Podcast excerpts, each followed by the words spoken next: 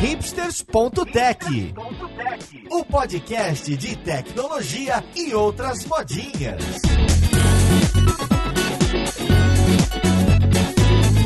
Olá, caríssimo ouvinte, seja bem-vindo a mais um episódio deste que é seu podcast favorito. Meu nome é Paulo Silveira, esse é o hipsters.tech e hoje a gente vai falar de micro frontends. Pois é, parece que o que já era complicado ficou mais complicado ainda, ou mais simples, depende muito da, da sua opinião. E vamos lá, podcast, ver com quem que a gente vai conversar. E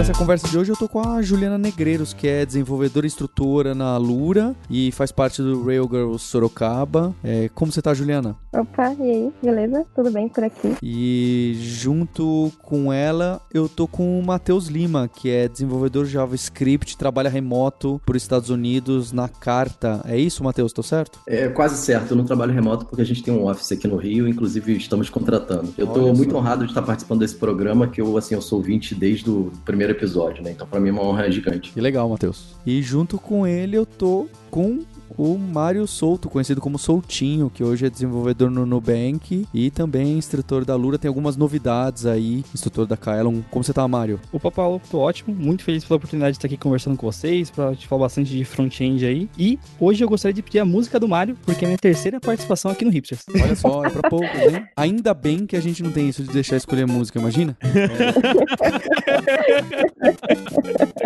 Mas merece, merece. E também estamos com o nosso co-host diretamente da Filadélfia, Maurício Balboa Linhares. Como você tá, Linhares? Opa, muito tranquilo. Só, eu só quero saber de micro frontend se for micro frontend com React. Se não for com React, aí vai ter treta.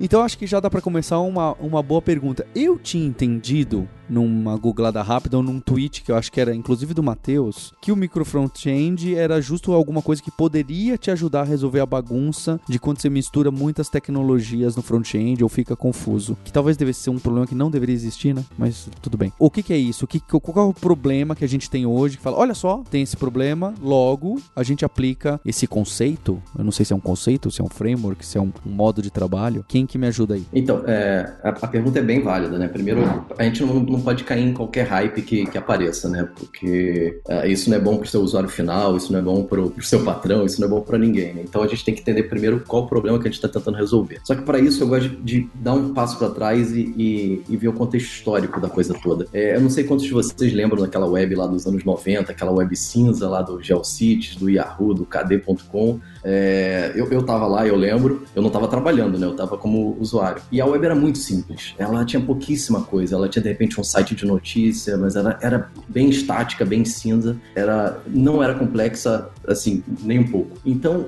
um desenvolvedor que existia na época era chamado de webmaster. Ele lidava com o site inteiro, do começo ao fim. Não tinha esse conceito de back-end, não tinha conceito de front. O cara lidava com absolutamente tudo e tava dando tudo certo, porque a aplicação era simples, então não tinha problema. Só que a web foi escalando, a gente foi tendo MSN, a gente foi tendo Orkut, a gente foi tendo coisas mais complicadas, aplicações de banco. Então a primeira coisa que a gente fez foi separar. Você vai ter um back-end e você vai ter um front-end. E isso foi dando certo até certo ponto, né? Só que aí, o povo do back-end, ele viu uma oportunidade. Ele falou, quer saber, e se a gente quebrar o nosso back-end em múltiplas coisas menores, que são, que você pode usar a tecnologia que você quiser, você pode deployar em separado, e esse troço a gente chama de microserviços. Isso a- a- diversas aplicações hoje em dia já usam, né? Já é uma coisa até batida, né? Só que o povo do front-end ficou parado. A gente tem um grande monolito no front-end que a gente não quebrou em microserviços, assim como o povo do back-end fez. Então, o micro front-ends ou micro front-end, ele resolve justamente esse mesmo problema. A gente tem uma aplicação gigante que cresce sem parar, ela escala, você tá com um desenvolvedor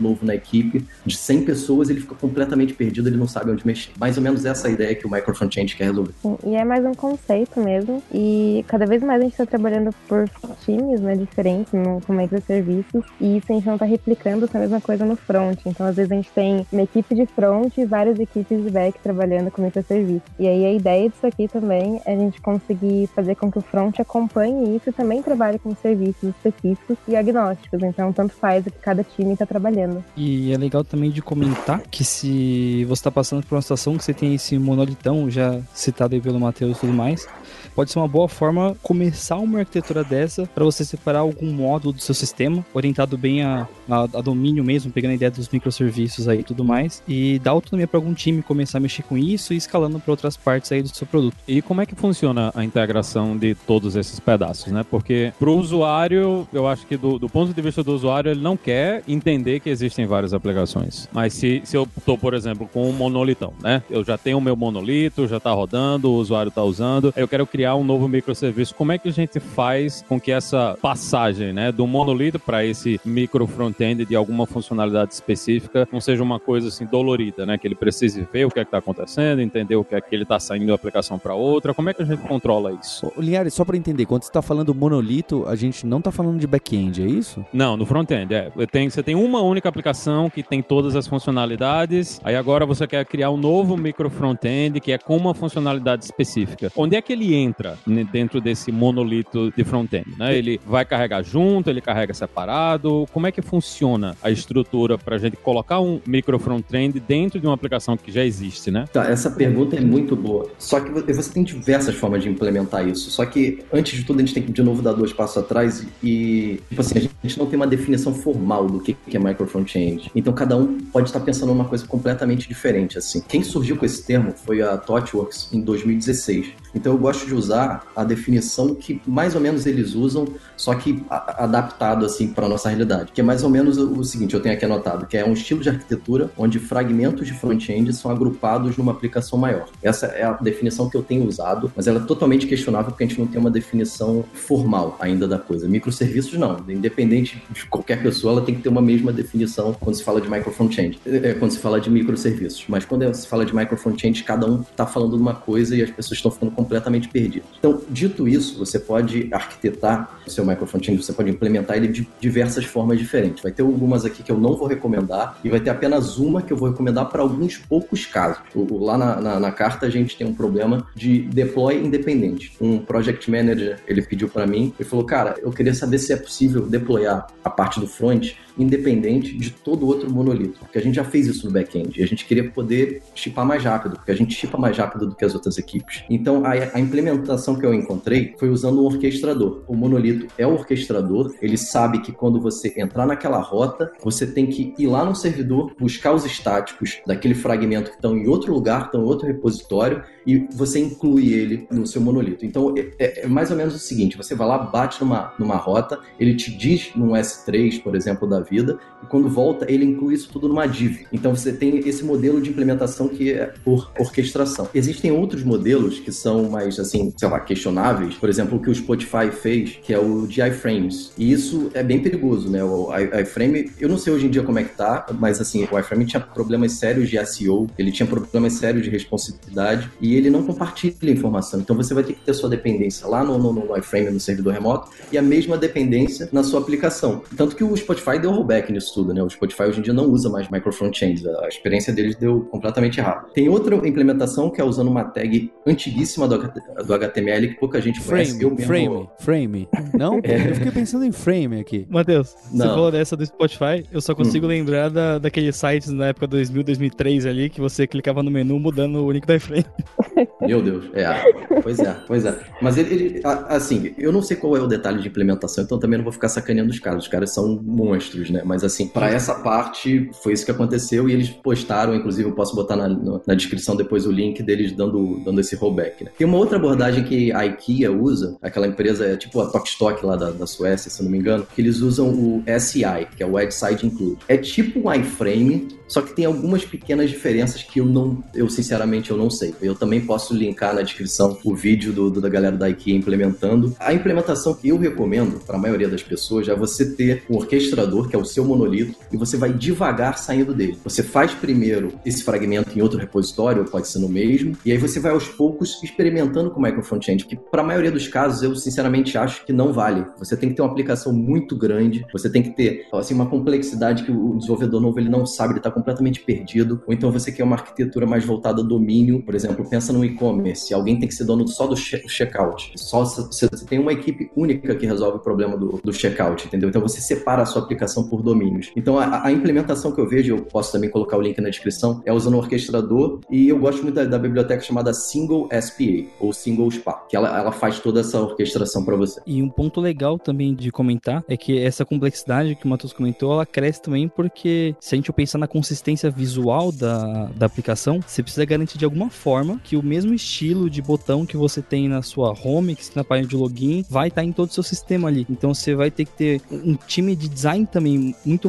muito maduro para conseguir lidar com ter um design system e conseguir manter isso de uma forma também que fique fácil para os desenvolvedores conseguirem implementar e manter e ter um fortíssimo code review e alguém meio que sendo guardião dos estilos ali da coisa. Eu acho que esse é um problema que é bem forte também. Exatamente. Eu acho que esse é um, é um ponto assim fundamental, que uma desvantagem fortíssima assim do micro é você usar sem um design system. Você, você tem que ter um design system na sua empresa que vai é uma equipe mesmo que vai lidar com como é que é o estilo de botão, como é que é o estilo de, de header, como é que é o estilo disso tudo. E melhor ainda se você tiver uma biblioteca, de fato, uma biblioteca em React ou em Angular ou Vue ou qualquer outro do, do momento aí que você tem que aprender. E você ter implementado isso e, e ter alguém, uma, uma equipe cross-team que lida de todo mundo da sua empresa, cuidando dessa parte. Senão cada um vai implementar um, um botão diferente e tudo mais. E para o usuário final é tipo é fundamental que a experiência pareça única, apesar de, de não ser, apesar do código estar tá vindo de múltiplos lugares diferentes, para o usuário final tem que ser uma coisa só. Imagina você entra na landing page e parece Netflix, mas aí você vai para a segunda página e não parece mais. Aí você vai fazer logout e não parece menos ainda, né? Então, para o usuário final, a gente não pode colocar uma tecnologia que facilita para o nosso lado, só que para o usuário final é uma cagada. E tem que lembrar que no final vira tudo a mesma página, tudo mesmo HTML. Então, tipo, é, tem que tomar muito cuidado também com conflito de CSS e coisa assim, sabe? Dá para citar Web Components também agora, mas, tipo, ainda assim, a gente tem que usar Polyfill com Web Components para colocar em outros lugares e tudo mais. É, Juliana, em cima dessa que você falou dos Web Components, tem um amigo meu, o Afonso, que na empresa onde ele trabalha, ele fez um esquema meio monstruoso, assim, onde eles usam Polymer para fazer os Web Components. Ele encapsula os componentes com Polymer com uma casca de React e eles conseguem usar as coisas. Só que aí você começa a chipar um monte de coisa de código junto e talvez você possa ter algum problema de performance ali. No caso do sistema deles específico, roda super bem, funciona maravilhosamente lá, mas é um ponto de bastante atenção também. O, o tooling da coisa toda vai ficando bastante complicado. É, a questão de performance é, é, é bem problemática, né? Toda vez que eu falo assim de micro frontend na primeira vez para alguém, principalmente alguém mais sênior que entenda de front, a pessoa já fala: "Não, como assim? Cada lugar vai ter um React diferente? Como é que vai ficar o bundle final? Vai ficar tudo duplicado?"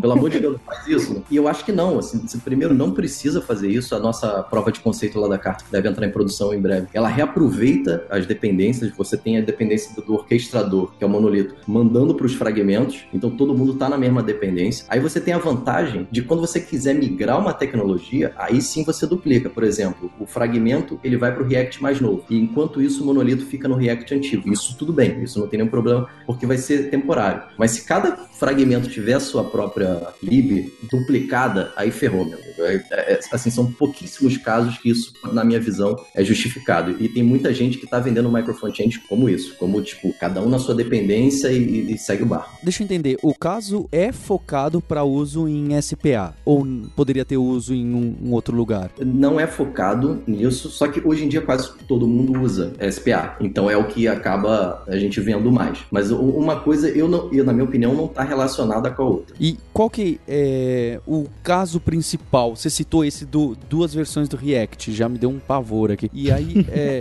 esse seria um, um, caso clássico que aparece a discussão de micro front-end, por exemplo. Ah, tem uma equipe que está cuidando dessa parte, a outra equipe cuida aqui do sisteminha de chat, mas no sistema do chat a gente queria atualizar o React ou usar alguma outra coisa, só que eu não posso atualizar aqui, porque senão pode ser que eu senão pode quebrar alguma coisa da outra equipe, ou eu preciso avisar todo mundo junto, falar, ó oh, galera, agora vai entrar na produção, a gente vai atualizar a versão. É mais ou menos esse tipo de problema que a gente está discutindo ou é algum outro, o mais básico de todos? Eu acho que tem muito de realmente ter features diferentes, bem, bem segmentados, assim, sabe? Se você só tem um produto que só faz uma coisa muito específica, não sei se faz muito sentido colocar micro, micro front-end no rolê. Então, tipo, e... o exemplo que ele deu de checkout é um bom exemplo, porque a gente tem em uma em e-commerce, por exemplo, a gente tem realmente muitas etapas, as etapas são bem definidas e a gente consegue ver se essas mesmas etapas dentro de uma página. Então a gente tem, por exemplo, a parte do produto em si, que vai ter uma pessoa diferente da parte do checkout, que vai cuidar. E nessa parte que você comentou das libs, Paulo, hoje em dia, se você tem uma SPA, quanto mais, principalmente no mundo do JavaScript, onde tem uma série de bibliotecas aí, é, já é complexo hoje você manter, por exemplo, você tá lá criando seu projeto com React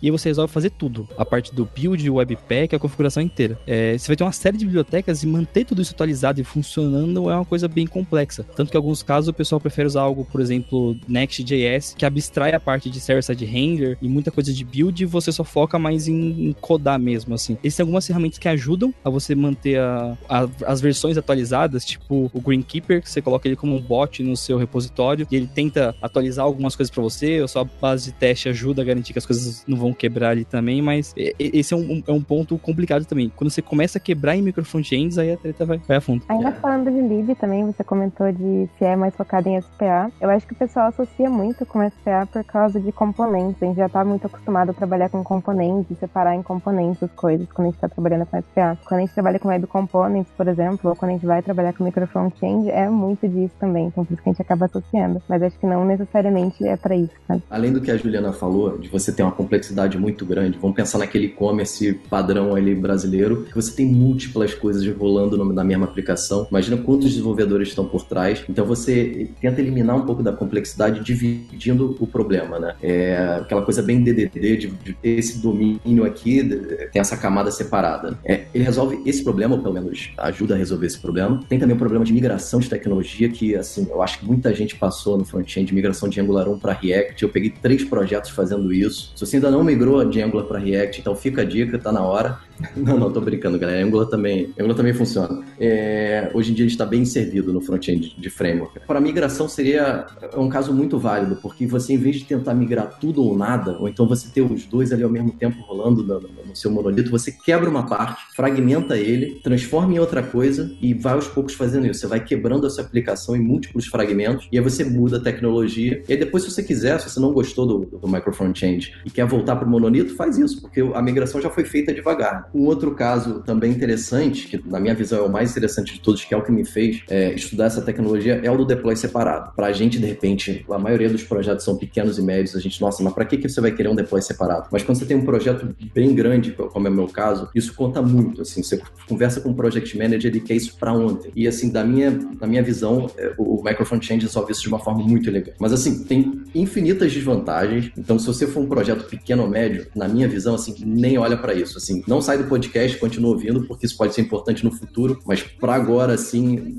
nem olha. Porque aí no caso do deploy, você faria um deploy do a parte do back-end que foi atualizada ou nem foi atualizada, se foi só front-end, e aí você atualizaria o serviço que o front-end consome ou como que eu atualizo só o pedacinho ali do front-end sem ter que pedir pro pessoal deployar também a parte deles que tá na master, sei lá eu. Então, boa pergunta. Isso depende da implementação. Eu vou falar da minha implementação que eu fiz lá na carta, que é com o orquestrador, porque é a que eu conheço. Mas é basicamente o seguinte, é, o monolito, ele sabe somente a referência de onde está o fragmento. Então, imagina que você está lá no seu e-commerce e aí a parte do checkout está num fragmento separado. Aí ele sabe a URL, o, os estáticos daquilo. Então, vai ser, por exemplo, e-commerce.com barra checkout.javascript.js. Isso vai estar tá no, no, no, é, numa máquina lá e toda vez que você atualizar, você deployar o seu serviço separado, isso é automaticamente já, já, já incluído. Esse é um exemplo. Só que esse exemplo que eu, que eu dei, ele não tem cache, porque ele é uma URL estática e esse é o exemplo ingênuo, assim, o exemplo naive da coisa, que é sem cache. O que você pode fazer é ter uma URL, um endpoint que o seu monolito vai antes. E pergunta se tem atualização. Verifica onde estão cada um dos fragmentos. Isso. Ele faz uma pergunta, ó, onde é que está meu, meu fragmento? Onde é que está meu checkout? Aí ele te diz a URL nova, cacheada, com long term caching, aquele hash doido que você vê no JavaScript. Aí você pega esse cara e inclui numa, numa div preparada para isso. Você pega uma div com ID checkout e aí esse JavaScript vai ser incluído. Mas eu recomendo muito vocês olharem a documentação do single SPA, que vai dar uma ideia muito, muito melhor de, de como faz isso na prática. Mas é mais,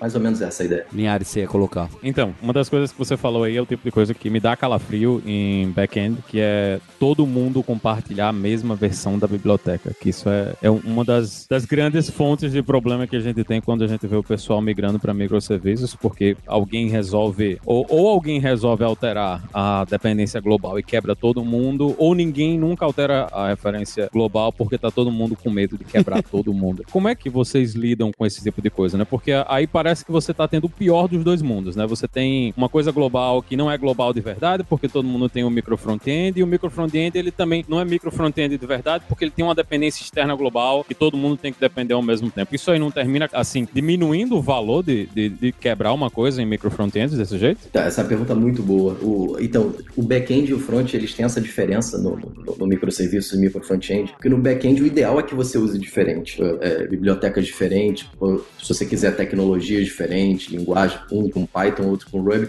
você pode ir à vontade. O problema é se você fizer isso no front-end, você vai estar punindo o seu usuário final, porque é na máquina dele que isso tudo vai estar sendo baixado. Né? Então, tem gente fazendo isso, tem um site famoso, eu acho que é DAZN, eu não sei como é que se fala isso, é tipo um concorrente do esporte interativo que tem passa esporte ao vivo, e esses caras eles fazem exatamente isso. Cada uma das abas, cada um dos fragmentos usa a sua própria stack. No caso deles, eles dizem que faz sentido. E talvez até faça, porque o usuário já, ele já tem que ter uma conexão muito boa no Wi-Fi, porque ele vai ver esporte ao vivo em HD, né? Então, talvez por caso deles faça sentido. Para o caso da maioria das pessoas, a gente não pode punir o usuário final por uma decisão de tecnologia nossa. Então, a gente tem que reaproveitar libs o máximo possível. E é por isso que eu citei antes que a gente tem que ter uma equipe cross-team, uma equipe de design system, uma equipe de staff, que vai verificar tudo isso, que ela vai, ó oh, galera, a gente agora vai atualizar para o React mais novo. E ela faz essa força-tarefa junto, trabalhando com as outras equipes, para poder atualizar. E aí, como eu falei antes, se você, por exemplo, tiver uma breaking change na sua lib principal como React, você vai atualizar para o React 17, que nem existe ainda, mas está próximo de ser lançado. Então você atualiza só nesse fragmento aqui. Deu certo? Funcionou? Aprendemos alguma coisa nova? Beleza, agora vai para o outro fragmento. E quando você vê, todo mundo vai estar no 17, aí você pode levar o 17 para cima também. Então, esse, essa eu acho que é, é a visão mais correta para o micro frontends hoje. E no caso, a sincronização não é uma coisa que é obrigatória? É, não, não é obrigatória. Você pode, qualquer fragmento pode se manter na sua própria stack, na sua própria tecnologia diferenciada. Só que isso não é interessante para o usuário final, porque ele vai ter que baixar a mesma dependência duas vezes. Então, é por isso que é interessante ter essa equipe que meio que vigia, assim, né? Que fica vigiando se está tudo certo, se as pessoas não estão repetindo é, dependência, se o, que, que façam um profiling de, de performance na aplicação para ver se está tudo certo. É, eu acho que é por aí. E não tem nenhuma ferramenta que faça esse tipo de coisa para evitar que você carregue coisas que não são necessárias? Ou tem que sempre carregar tudo, mesmo que o usuário não nem use aquele micro front-end específico? A gente pode fazer code splitting, por exemplo. Hoje em dia é muito fácil fazer code splitting tanto com Angular ou, ou com React, e você pode fazer code splitting por rota. Vamos dizer que você acabou de se logar, aí você é mandado para uma página A. Então você hoje em dia você consegue só carregar o JavaScript do, do, do A, dessa página que você precisa. É só essa o JavaScript que você precisa. Você não, você não tá fazendo logout, você não tá na tela de checkout, então nada desses JavaScript adicionais são levados para você. Isso no, no, no, no front-end já é bem tranquilo de se fazer hoje. O micro front-end dá na mesma. Se tiver alguém que está fazendo coisa errada, só aquela pessoa ali, se você fizer code splitting, só aquela área, só aquele domínio vai estar tá sendo afetado. Mas mesmo assim vai estar tá sendo afetado. Algum usuário vai estar tá pagando por esse preço, né? Então. Então essa não é a solução mais comum que a galera usa, no geral. Todo mundo, o pessoal normalmente vai para esse caminho de carregar tudo de uma vez. Eu, eu não tenho certeza, porque são poucos casos ainda. Os casos que eu conheço são os mais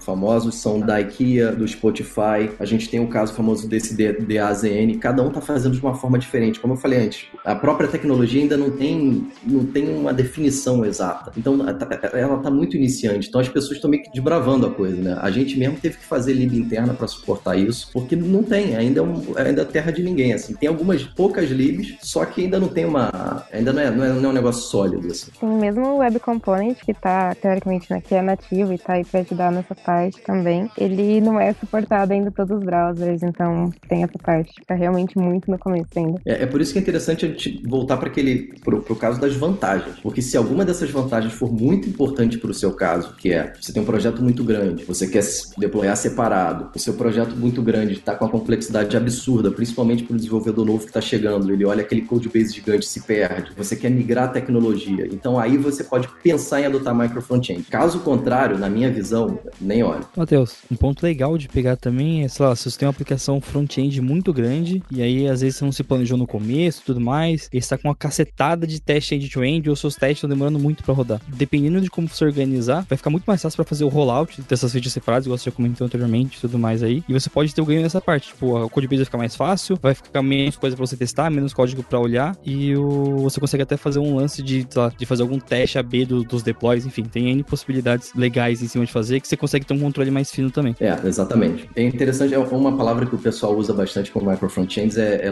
localismo. É tipo assim, aquela equipe, ela sabe o que é melhor para ela do que a maioria das outras. Então ela toma algumas decisões porque ela tem que tomar, ela entende melhor o produto, ela entende melhor o domínio. Então naquela localidade ali, eles conseguem funcionar melhor tomando as próprias decisões, né? Então isso é uma coisa, outra coisa que o Micro Frontend te entrega, principalmente se você usar aquela questão de você não duplicar a dependência. Mas aí eu, eu já não recomendo, eu já recomendo seguindo por outro lado. É sempre um trade-off, né? É, a gente não tem como ganhar de todos os lados. Se você quiser muito localismo, então você esquece tudo que está à sua volta, você não tem nada global, você tem o seu React, as suas dependências, e aí você vai perdendo o design system, você vai perdendo na, na, na performance, mas aí você vai conseguir tomar a melhor decisão possível para o seu domínio. E aí tem o outro lado, que é você mais ou menos ali com um pouco de, de, de localismo, só que você reaproveita algumas libs, você aceita que React está sendo usado no seu projeto, mesmo você gostando de Angular, e por aí vai. E, Matheus, acho que um comentário legal de falar também é que a gente está falando bastante de libs e de lidar com dependência. E assim, se você for implementar na sua empresa e tudo mais aí, pensa que não é para você começar a codar tudo na mão ou começar a copiar e colar todas as libs dentro do seu projeto. Porque quando você está usando uma lib, principalmente uma lib bem popular e tudo mais, que é bem atualizada, que já tem uma cobertura muito grande de testes, você está ganhando todo esse conhecimento acumulado. Então é um lance muito mais de planejar antes de fazer do que às vezes pegar e só não usar também. Exatamente. Cara, planejamento é fundamental com o Micro Frontends. Assim, a minha primeira prova de conceito com esse projeto, eu acho que foi no final do ano passado, acho que foi em dezembro do ano passado, e até agora não saiu. Porque tá, todo mundo assim tem, tem, tem receio, né? Então é algo a ser bastante pensado, assim, principalmente se você tem um, um projeto grande. Assim, mesmo se fizer todo sentido, assim, pro seu caso, ainda eu acho que é algo para ser colocado devagar, de forma mais conservadora, porque é uma tecnologia bem nova, não tem definição, que tem poucas libs, cada um tá fazendo de uma forma diferente, então pensa bem. Mas assim, tem, tem muito potencial. Eu tô gostando, eu tô achando muito interessante. A gente não pode cair em hype. Então, se as desvantagens pesarem muito pro seu lado, então cai fora. E como é que tá o, o suporte das ferramentas e dos frameworks em si a trabalhar dessa forma? O pessoal tá considerando isso na hora que eles estão colocando novas funcionalidades no frame, nos frameworks? Tem algum framework que tá mais avançado, outro que não tá ligando muito? Como é que tá o, o mercado mesmo de ferramentas para trabalhar dessa forma hoje? É, você diz o, os próprios frameworks, tipo React ou é. Angular. Então, eles são completamente agnósticos. Eles, por esses frameworks, o Micro Frontend nem existe. O Micro Frontend é uma camada meio que acima deles. É justamente para ser agnóstico de tecnologia. Então, eu hoje não conheço nada vindo do Angular ou do React ou do Vue que cite a palavra Micro Frontend. É, o Web Component em si, ele está sendo aceito em alguns browsers, ele não está sendo aceito no Firefox ainda, se não me engano, mas eles estão fazendo já. Internet Explorer tá, assim, estão cogitando a ideia ainda, não tá nem em produção, nem nada assim ainda. Mas tem Polyfill pra usar isso aí? Tem, tem Polyfill. A gente gravou um podcast de Web Components, um dos primeiros hipsters. E continua na mesma, né? Não deu em nada. Três anos atrás. não, eu adorei. Primeiro que eu entendi muito mais fácil do que o micro front-end. Eu tava, falei, putz, que legal. Fica tudo fechadinho ali. É o hipsters.tech número 6, com Zeno Rocha. Não tá na moda, o pessoal não quer usar. Né? Tem isso.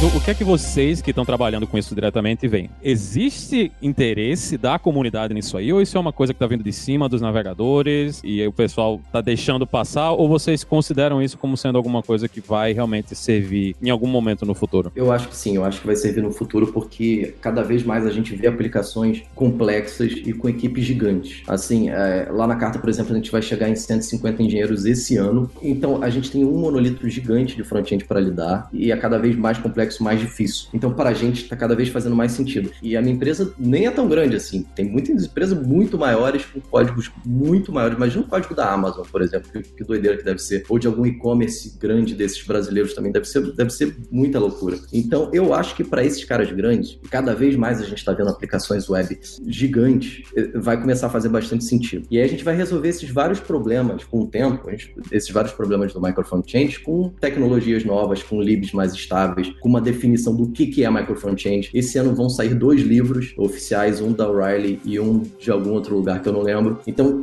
tá começando realmente a virar uma coisa bem mais séria, né? Então, é, é, é bastante promissora a tecnologia. E, Matheus, até acho que um ponto a acrescentar, a parte dos browsers, acho que realmente ainda vai rolar um movimento para ver como que vai lidar com essa questão de dependência e tudo mais. É, eu sei que na última talk da Ed Osmani sobre o estado da performance, tem algumas ideias que eles chamam lá de, de code optimization, de às vezes fazer um cache das libs e se já tiver cacheado não roda de novo. Se a gente for pegar mais a parte de organizar e de, de estrutura assim, eu conheço um, alguns um, um pessoal que tá testando e no meus pessoais também. Eu cheguei a fazer alguns testes fazendo trabalhando com monorepo, usando o Bors para tentar resolver algum facilitar um pouco quando tiver muitos pull requests e tudo mais. O Greenkeeper para lidar com tentar fazer o update das versões ali e o Yarn Workspaces para se for fazer um update manual das coisas ali. Tem também o Lerna, que é o que o Babel usa para conseguir gerenciar todas as coisas dele lá, mas enfim, tem, tem muitos nominhos aí no meio e acho que até sair um, um, cinto do Batman ali que a galera vai conseguir usar e resolver bem o problema tem um tempinho ainda. É, e tem diversas formas diferentes para você fazer isso também, né? Você pode fazer com monorepo ou multirepo. Você pode duplicar a dependência ou não duplicar a dependência. Você pode usar um orquestrador ou se você for mais doido, você usa um iframe. Você tem, assim, infinitas formas de resolver isso. A única que eu sei é usar o iframe. o, Paulo, o Paulo usou muito Mail. Todo mundo tá percebendo aí, né?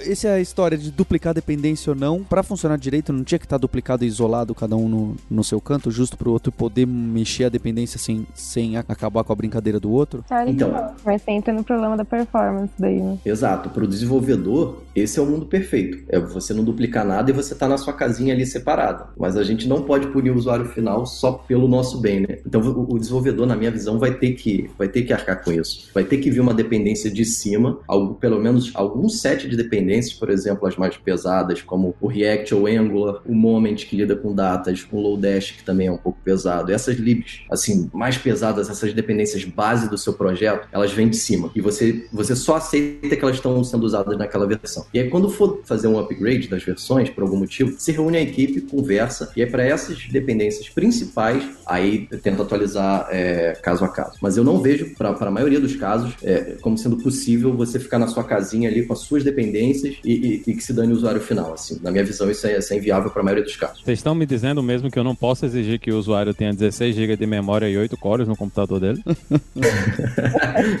eu me sei, é e, e, falando, falando nisso em questão de performance, né? Que talvez seja o pior dos problemas de lidar quando a gente tá falando com front-end. Como é que fica isso para dispositivo móvel, né? Que no desktop a gente já sabe que é complicado, mas no dispositivo móvel trabalhar com aplicação assim é factível ou isso é uma coisa que a gente não considera ainda? É, ainda tem essa preocupação pro front-end, cara. Depende da forma que você faz. Se você estiver fazendo do jeito que eu falei de você não duplicar a dependência, então segue o jogo. É, é a mesma coisa que já tá acontecendo hoje. Hoje em dia você é, consegue loadar lá uma, uma, um single page application. Você tem algumas libs pesadas, mas a maioria dos celulares consegue lidar com isso. Um 3Gzão lá consegue e rola. Agora, se para cada movimentação que o usuário fizer, você tiver que loadar tudo de novo e do zero, sem cache, aí, meu amigo, aí eu, eu já acho mais complicado. Eu fiquei pensando naquele exemplo da DAZN que você citou, Matheus, do pessoal lá que falava, quer saber como aqui quem vai usar isso para streaming vai ser na televisão, no computador, não vai ser no celularzinho ruinzinho, então vamos descer além aqui. Em teoria, podia acontecer até um caso que cada micro front-endzinho, cada componentezinho, às vezes tem dois que estão usando a mesma versão do React, só que copiaram e colaram. Tem, carregou duas vezes dois lugares diferentes a mesma versão. Podia acontecer isso num, num, num cúmulo? Cara, pode acontecer pior do que isso, cara. Você pode ter na mesma tela uma. Imagina assim, duas tabelas, uma do lado da outra. Aí uma tabela na mesma tela tá feita em Angular e a outra tá feita em React, por exemplo. Isso pode acontecer com micro front-ends. E para mim é assim, um pecado mercado e tem muita gente sugerindo fazer uma coisa assim. Eu acho que micro front-end deveria ser uma coisa mais por rota. Você muda de rota e aí você começa como se fosse um outro single page application naquela rota nova. Então, por exemplo, o checkout do e-commerce. Quando você clica para fazer o checkout, você mudou a rota. Então ali você puxa o fragmento, mas assim, você usar diversos fragmentos numa mesma tela, ainda mais se você não é, reaproveitar dependência, é receita sim para dar problema. Mas o caso que você citou é totalmente válido e pode ser pior ainda. É importante falar também que tem que tomar um cuidado, por exemplo, nesse caso caso do checkout mesmo. Qualquer segundinho a mais que você demorar para carregar pode gerar no cara fechar a aba do browser e desistir. Tomar cuidado ali, sei lá, tentar usar uns resource hints, é, dar dicas pro browser, tipo, ó, já começa a pré-carregar esse arquivo da possível próxima página, porque quando carregar a experiência vai ser mais rápida. Isso é um ponto legal de tomar uma atenção também. Sem dúvida. Eu vou falar agora um, um, um dado que todo front-end, na minha opinião, tem que saber, que é se passar de 3 segundos, metade dos seus usuários vão sair do site. Isso é uma pesquisa que o Google fez, assim, eu nunca mais esqueci esse número. De novo, 3 segundos se passaram, se o seu site não carregou, a metade dos seus usuários vão embora. Então, a performance essa é uma parada muito importante e que todo front-end tem que estar neurótico é, com isso, principalmente quando o seu site começar a, a, a, crescer. Ou usar React e Angular na mesma página. Exatamente. Falando de usar mais de um framework na mesma página, tem o Webpacker do Rails, né? Que tipo, a gente consegue carregar vários frameworks dentro da mesma página. A gente tem um monolito lá no back, só que no front, para migração ou coisa assim, a gente consegue. Então, tipo, eu já trabalhei em projetos com Vue, AngularJS e jQuery dentro da mesma página, com componentes diferentes, sendo gerenciados pelo Webpacker. E é, assim, muito doido. Isso aqui faz, faz um bom tempo, nem, sei lá, a gente acho que a gente nem conversava sobre esses conceitos de micro front-end ainda, mas estava rolando já. E não é legal, pessoal. Cara, eu já tive projeto antigamente com três versões de jQuery no mesmo projeto, né? Então, assim, o mundo de front-end tem cada exemplo, assim, bem sujo que a gente consegue encontrar, cara. E tem alguma diferença na hora que eu tô trabalhando com micro front-ends para uma aplicação, para uma SPA comum, em termos de preocupação de performance ou o pensamento é o mesmo? Na minha visão, o, o, o pensamento é o mesmo, só que você tem que ter, a partir do momento que você faz o, o, o micro front-end, você vai ter que se preocupar que as outras equipes não estão é, replicando, é, duplicando, perdão, o bundle, duplicando dependências que já existem. Essa para mim é a única preocupação que você vai ter a mais. Tirando isso, ah, e a questão de caching também, que de novo, se você for fazer deploy separado, deploy é, independente, provavelmente você vai bater com algum problema de caching, porque a sua URL é, no projeto principal vai ser sempre a mesma. Então, você, uma das formas de resolver é aquela que eu falei antes, que você bate num server, vê qual é a URL do projeto atualizado, né, do, do bundle atualizado, e aí você vai buscar essa, é, esse, esse bundle. Né? E como é que fica a gestão de dados e de estado, né, entre as várias coisas? Porque se você tem vários micro frontends, né, é possível que você tenha dois micro frontends que estejam mexendo nos mesmos dados. Como é que a gente faz com que consiga ver as coisas dos outros? Tem, vai ter um estado global que todo mundo está olhando, cada um tem o seu estado e, e você vai usar a notificação para passar de um lado para o outro. Como é que fica esse cabaré aí de, do, das informações? Boa pergunta. O, o ideal é que você tente matar o máximo possível qualquer coisa que seja global. O, o ideal é que você tente sempre colocar tudo local ali, no, no, no, tudo no seu projeto sem expandir. Mas é claro que o, isso seria o mundo perfeito, não tem como. Então você pode usar coisas globais como o Redux, por exemplo. O Redux ele funciona tanto para React quanto para Angular.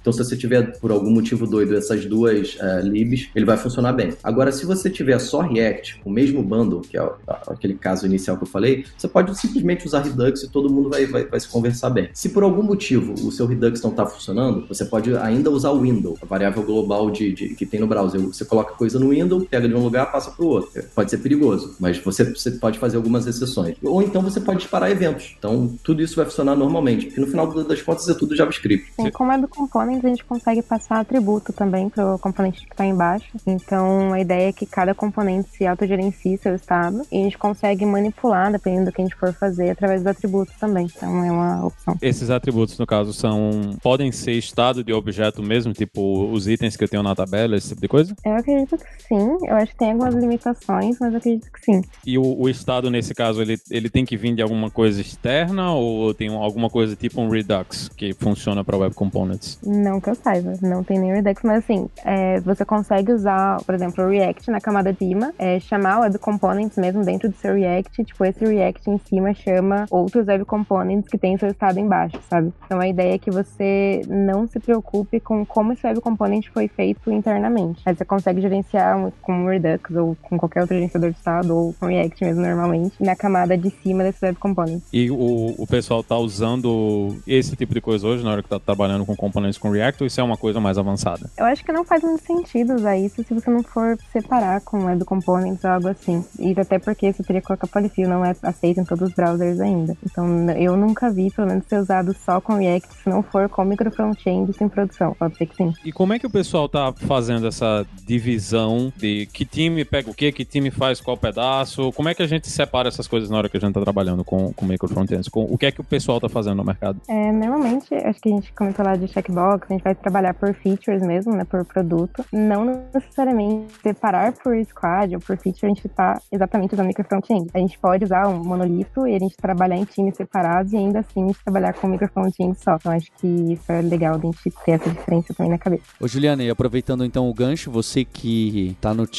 agora lá da Lura, o que, que tem de, de curso bacana relacionado a front-end que você tá participando? Ah, a gente tem a formação de front-end, a gente tem a formação de Node também, e a gente tá trazendo bastante novidade agora na parte de JavaScript e tudo mais, então tem bastante coisa aí que vai surgir em breve. E a gente tem bastante coisa de gerenciamento de estado também, novo nos Alura Mais, nos cursos que a gente tá fazendo. E eu tenho um, uma novidade junto com o Mário Souto, não é isso, Mário? Inclusive a gente pensou aqui, quando a gente falou, poxa, a gente precisava chamar o Matheus para um episódio, a gente falou, e vamos aproveitar e anunciar a nossa websérie, que a gente tem um nome bonitinho, que chama Fronteiras do Front-End. Eu, eu me orgulho muito das minhas ideias geniais de marketing. Fronteiras do Front-End, vocês podem acessar aí ó, na lura.com.br barra webséries barra Fronteiras do Front-End, tá o link aí para você acessar, onde o nosso amigo Soutinho conta pra gente o que, que é esse conteúdo aí que tem aí. Bom, a ideia dessa websérie das fronteiras do front-end é a gente pegar meio o formato do Alura Mais, que tem dado bastante certo, o pessoal tem curtido bastante esses vídeos mais curtos, falando de algo bem específico, e a gente fez um compilado ali, que fala desde a guerra dos frameworks, a gente fala também sobre como organizar a bagunça do CSS, fala de SEO, performance, padronização, linter, uma série de coisas que vão te ajudar tanto nos seus projetos que você já trabalha hoje, quanto se você quiser trabalhar com micro front-ends aí. A ideia da série como um todo é trabalhar os conceitos que você precisa para trabalhar com front-end, principalmente nos dias de hoje, considerando ferramentas atuais. É, eu deixo várias dicas de palestras e vários outros conteúdos que vão além do que eu tô falando ali. O que eu tô falando é só um pedacinho para você poder começar a estudar e se aprofundar em mais coisa ali, mas é um norte bem bacana, assim. E a gente fez, vai saindo um por semana os episódios, ficou bem, bem bonitinho. Fica o convite para vocês conhecerem. Matheus, quer deixar um, um link ou um para saber mais pra gente? Porque você fez um tweet lá em janeiro, no começo do ano, e você colocou um monte de dica para quem quer saber um pouco mais de front-end. A gente vai deixar esse link também. Isso, é. Eu vou, eu vou linkar vários, assim,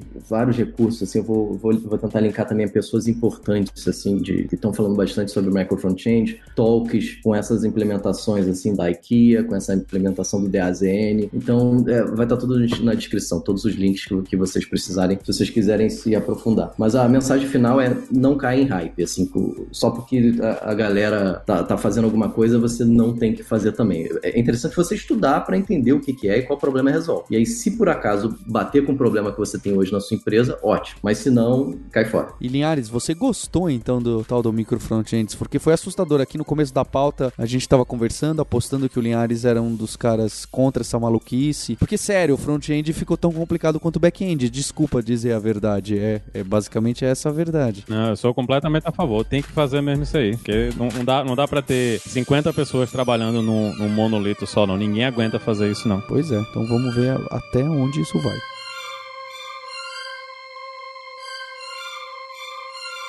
Bem, queria agradecer o Matheus, Juliana, Mário pela ideia do episódio. Eu acho que é um, um, tema bem bacana. Obrigado, pessoal. Valeu, galera. Obrigado. Valeuzão, gente. Tchau, tchau. Obrigado, Linhares. Valeu. E obrigado você, ouvinte, pela sua audiência, pelo seu tempo, pelo download. Lembrando, hein, Soltinho, que a gente tem agora um grupo no Telegram para discussões de front-end do tipo Angular é melhor que React ou vice-versa. Estamos abertos para esse tipo de, de mensagens super educadas que a gente costuma ver. É, sem tratar o link aí no episódio do Hipsters, lá no site hipsters.tech tem um link para esse. Tem um canal de notícias e um grupo de discussão no, no Telegram. E fica de olho no grupo do Hipsters, que semanalmente eu tô levando lá e outras pessoas também uma lista de links com coisas de novidades do mundo front-end e coisas em geral de tecnologia que mudaram pra gente discutir lá também. Então, sinta-se convidado a participar lá. Tô esperando a, Juliana e o Matheus entrarem no grupo também. Opa, vou entrar.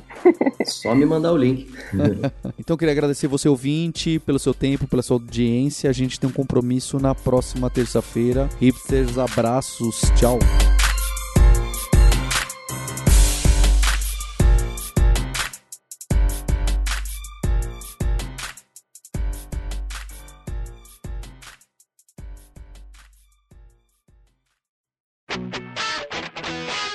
Você ouviu o hipsters.tech, produção e oferecimento alura.com.br, cursos online de tecnologia e Kaelon, ensino e inovação. Edição Radiofobia, podcast e multimídia.